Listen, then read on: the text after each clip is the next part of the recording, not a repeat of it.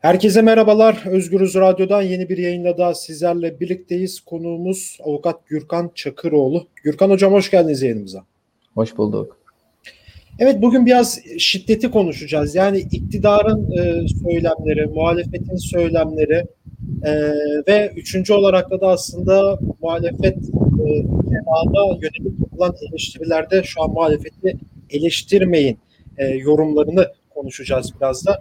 E, biliyorsunuz yakın zamanda İyi Parti İstanbul İl Başkanı Burak Kavuncu'ya bir saldırı düzenlendi.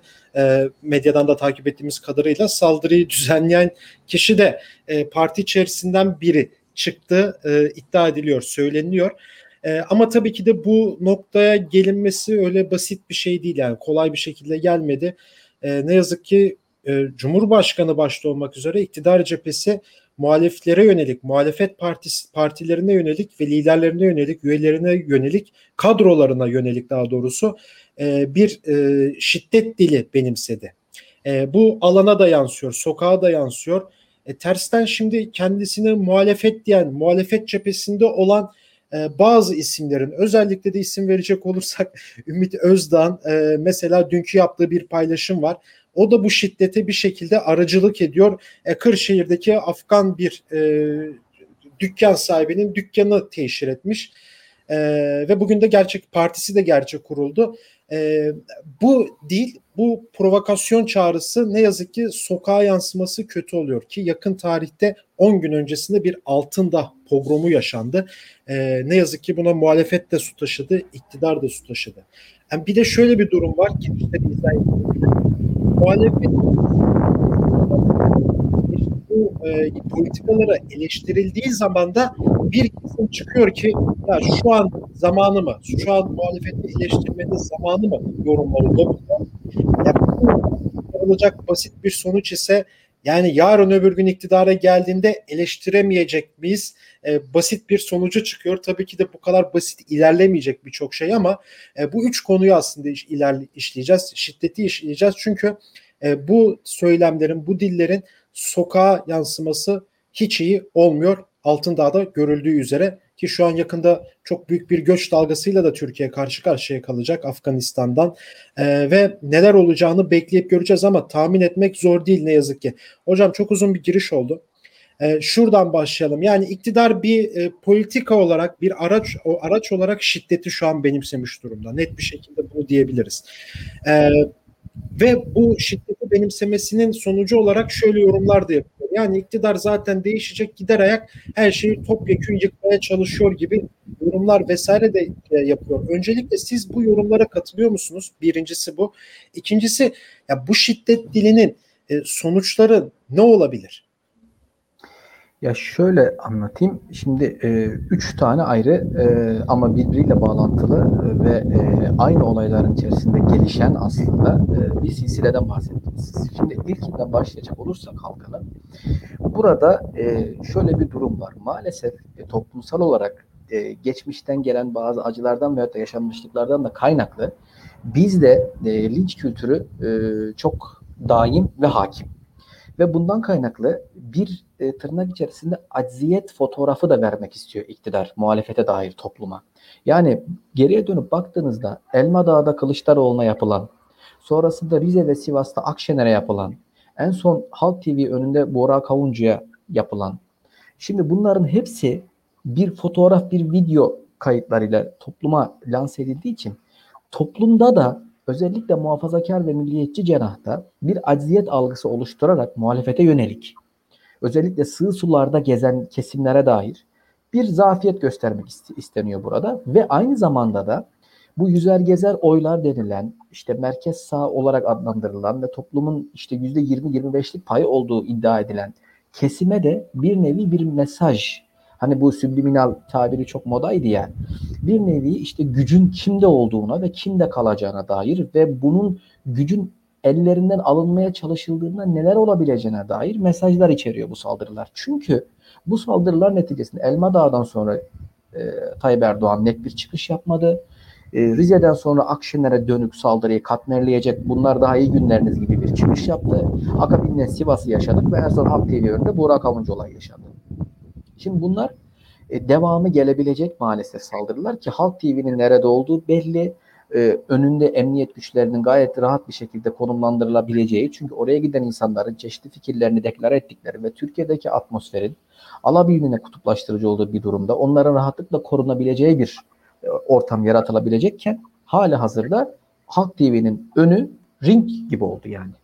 Ya bundan önce Halk TV'nin çeşitli yazarlarına karşı da orada saldırılar düzenlendi veyahut da başka muhalif kimliklere. Dediğim gibi yani Halk TV'nin önü bir bo bir boks ringine çevrildi ve bu iktidarın e, kolaylıkla önleyebileceği bir halken önlenmiyor. Bununla, buna dair şöyle bir e, iktidarın yanılsaması var ama bence. Özellikle bu İyi Parti Akşener'e dönük olarak bu çok yapılıyor. İyi Parti tabanı ki eskide oradan bulunmuş birisi olarak söyleyeyim. Çok ciddi anlamda sokaktan gelen bir cenah. Ve bu cenahı bu tarz saldırılarla e, yıldırmanız mümkün değil. Bir diğer işlerine gelecek iş kışkırtma. Kışkırtmanız da gördüğüm kadarıyla hem Akşener'in hem Kavuncu'nun açıklamalarında hem de partinin genel merkezinden deklare edilen söylemlerde bu tuzağa düşülmediği ve düşülmeyeceği yönünde. O yüzden buradan bir netice inşallah elde edemeyecekler. Bunu kim planlıyorsa, kim bunu düzenliyorsa. Çünkü mesela işte bazı e, aydınlara işte galiba Levent Bey'di ona saldırı yapan kişinin avukatıyla evet. Burak Bey'e saldırı yapan kişinin avukatı aynı kişiymiş galiba. Medyaya böyle haberler düştü. Çok ilginç yani. Bu bir işin birinci kısmıydı. İkinci kısmı yani işte Ümit Özdağ'ın işte o Afgan e, bir kişinin bakkalına dair bir fotoğraf evet. çekip yayınladı ve e, şimdi e, bu insanlar çalışsa bir yerde bir dert, çalışmasa bir dert, iş kursa bir dert, kurmasa bir dert.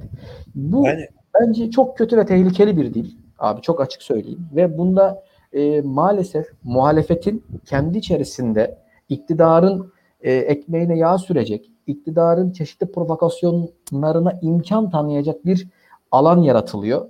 Bu Ümit Özdağ'la kısıtlanamayacak bir olay. Bence maalesef Kemal Bey de çok iyi niyetli bir insan olmasına rağmen ilk etaptaki çıkışı çok popülistti. Çok bu rüzgarı arkamıza alalım toplumsal olarak. Şimdi toplum gerçekten yavaş yavaş yükselen bir e, iğmede. Öfke olarak, çaresizlik olarak bunun adını ne derseniz deyin. Çünkü Türkiye ekonomik olarak çökmüş durumda, iyi bir durumda değil. E, halkın refah seviyesi düştü. E, adaleti olan inanç yerlerde. Bunların hepsi toplumda birikmiş bir öfke meydana getiriyor. Muhalefetin yapması gereken bu birikmiş öfkeyi demokrasiye kanalize etmek.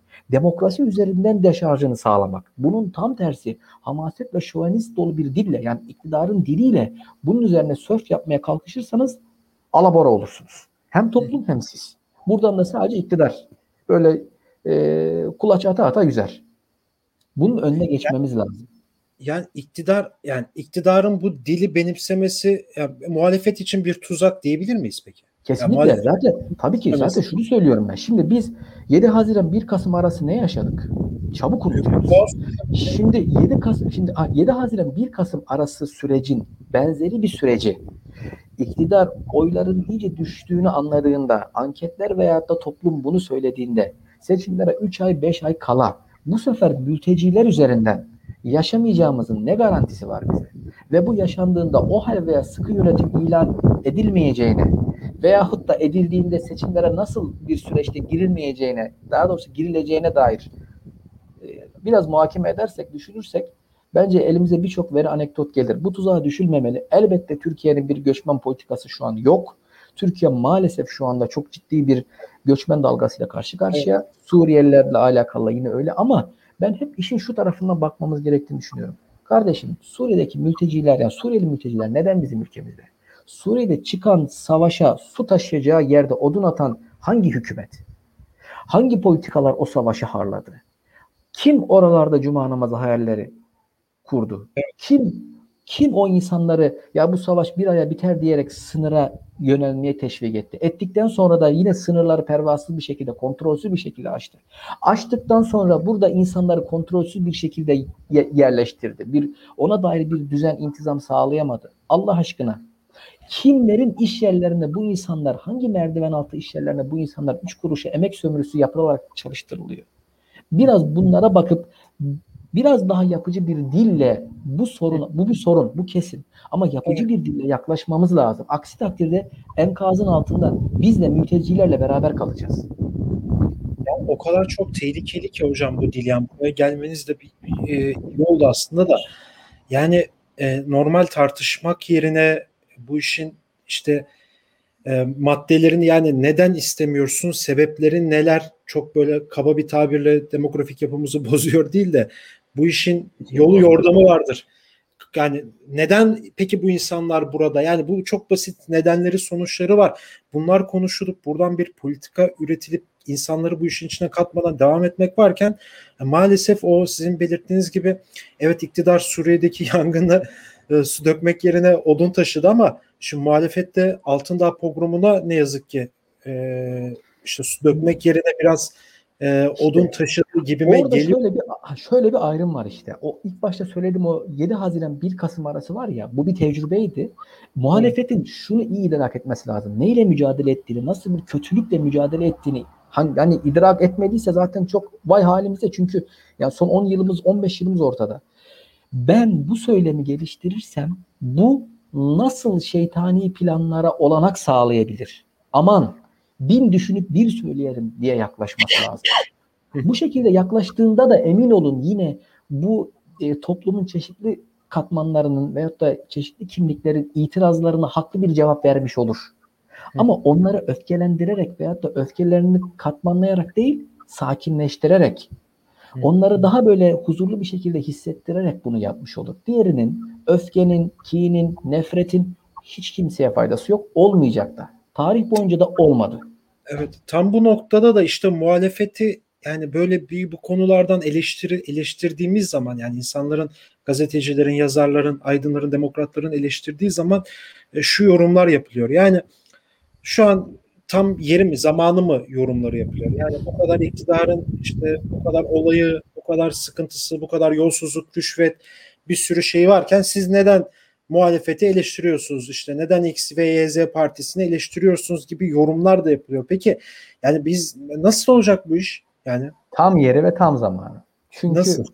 şöyle şimdi iktidar cenahı işte çeşitli iletişim başkanlıklarından tutun bilmem neyine kadar dünyanın belki de şu anda en şakşakçı güruhu. E şimdi şakşakçılıktan e, topluma bir fayda geldi mi? Gelmedi. Yok. İktidara bir fayda geldi mi hatta? Kendi içinde yok. İktidar da şu an e, aslında kağıttan kaplan bakıldığında. Şimdi bu bu düzene baktığınızda bizim muhalefet ya, tabii ki benim temel muhatabı muhalefet ya. Çünkü benim sevdiğim, benim değer verdiğim, benim iyi olmasını istediğim, benim bütün toplumu kucaklamasını istediğim kesin muhalefet. Zaten diğer taraf bunun zıt yönde hareket ediyor. E, öyleyse benim burada birinci muhatabım muhalefet olacak ve elbette ben muhalefetin kendime göre zafiyet gördüğümde veyahut da eleştirel bir yön gördüğümde tabii ki bunu ben eleştireceğim. Yani bu şu demek yani farkında değiliz ama e, başkalaşabiliriz ya. Muhalefet de mükemmel değil. Bizler mükemmel değiliz. Eğer biz iktidarın dilini yani hamaseti, şovenizmi, e, öz eleştiriye karşı bir direnci veyahut da eleştirel bakışa karşı bir e, baraj seti kurarsak e, biz de yarın onlara benzeriz. Bunun bunun ne garantisi var? Hiçbir garantisi yok. Ve Hiç bence garanti. esas budur. Budur muhalefete esas zarar verici olan şey. Zaten şimdi biz şunu yapmıyoruz. Biz bu muhalefetten bir şey olmaz demiyoruz. Hakeza bu muha- bu muhalefet e, 2019'da önemli şeyler başarmış ve önemli bir ivme yakalamış durumda. Lakin bu ivmenin hani diyorlar ya iktidarda bir çözülme oluyor. Bu çözülmenin daha da hızlanabilmesi için veyahut da e, hızlanabilecek ortamın yaratılması için neler yapılabilir? Biz bunu düşünüyoruz. Bu şekilde eleştirel bir bakış sergiliyoruz. Eleştirdiğimizde gidip oyumuzu iktidara verecek bir halimiz yok. O yüzden bence bu bu esas muhalefetin buna e, muhalefet liderlerinin bu tarz yaklaşım gösteren arkadaşlara biraz ikazda bulunması veyahut da bu arkadaşların biraz kendilerine bakmaları gerekiyor. Kardeşim biz e, bizim veya benim veya da benim gibi düşünen e, diğer arkadaşların hatta Türkiye'nin bazı aydınlarının, önemli aydınlarının tek derdi var. Muhalefetin ideal olana, iyi olana en iyi şekilde yaklaşım gösterebilmesi. Ha bunu yaparken insanlar şunu da söylüyorlar. Biz bir şey söylüyoruz, biz eleştiri getiriyoruz ama buna karşı başka argümanlar getirirseniz bunu da tartışırız diyorlar. Ha, yani diğer taraf buna bile karşı, eleştiriye karşı. Bu çok yanlış ve muhalefeti çok kötü bir yöne kanalize edecek bir bakış açısı. Çok tehlikeli bence. Evet, en, en tehlikelilerinden biri aslında çünkü yani muhalefetin asli görevi aslında iktidar politikalarına karşı politika üretmek ve kendi politikasını yaratmak. Mesela işte 128 milyar dolar nerede çok güzel bir politikaydı. Yani çok, çok sağlıklı bir, bir politikaydı. Evet çünkü yani uzun zaman sonra iktidarın seni yönlendirdiği bir politikat değil, senin iktidarı konuşmaya mecbur ettiğin bir politikat kurulmuştu. Ama şimdi o pankart indi hudut namustur pankartları asılmaya başladı. Hani bunun yapıcılığı bir yerde yok. Ya bu e, bir gaz alma diyebilirim artık bir şekilde. Yani bunun ya, ya realitesi yok yani şimdi. Öfke üzerinde Ama sörf yapılmaz abi. Çok tehlikeli bir. Öfke üzerinde sörf yapılmaz. Evet, Çok tehlikeli. Evet, evet. Ve e, şunu söyleyeyim e, son olarak. Yani bizim e, olağan bir zamanın içerisinden geçtiğimizi düşünmek büyük bir gaflet. Türkiye'de 1923'te e, kurulan rejim bütün sütunlarıyla yıkıldı. Şimdi önce bir bununla bir yüzleşelim.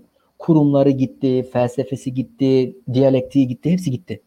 Bizim yeniden inşa sürecine girmemiz gerekiyor. Bunun için diyorlar ya biz bütün yol haritamızı muhalefet partileri açıklayacağız. Adayımızı, yardımcılıkları, işte yeniden inşa. Bu, bu bir geçiş dönemi olacak. Geçiş dönemi nerede olur? Hangi ülkelerde yapıldı? Yeniden inşa sürecinde. O yüzden bu seferki inşanın daha sağlıklı olabilmesi, toplumsal evet. bazı kimliklerin dışlanmadan yapılabilmesi ki bu yapılırsa eskisini aratır. Hiçbir faydası yok.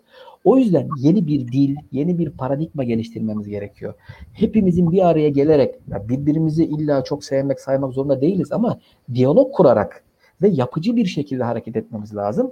Ve eleştiri bu bir araya gelmelerin en önemli dayanağı, en önemli temelini oluşturuyor. Çünkü birbirimizi de eleştirerek, şimdi Kemalist Kürt'ü eleştirecek, Kürt siyasal hareketi Kemalizm eleştirecek, muhafazakar Kemalist eleştirecek, Kemalist milliyetçi eleştirecek, milliyetçi tekrar dönecek muhafazakarı eleştirecek ki kendi içimizde ortaya bir toplumsal e, sözleşme koyabilelim. Diğer türlü bu mümkün değil. Birbirimizi alkışlayarak, şakşaklayarak varacağımız yer bataklık. Zaten içinde bulunduğumuz yer. Evet, kesinlikle katılıyorum bu söylediklerinize. Evet posta AKP dönemi aslında bir şekilde konuşulmalı, tartışılmalı e, isimlerden ziyade. Çok teşekkür ederim programa katıldığınız için. Gürkan. Ben teşekkür ederim. Çok sağ olun. Evet Gürkan Çakıroğlu ile birlikteydik. Bu şiddet dilini, iktidarın, muhalefet cephesinin e, şiddet dilini konuştuk e, ve ne olması gerektiğini, ne olduğunu konuştuk. Bugün Özgürüz Radyo'da başka bir programda görüşmek dileğiyle şimdilik hoşçakalın.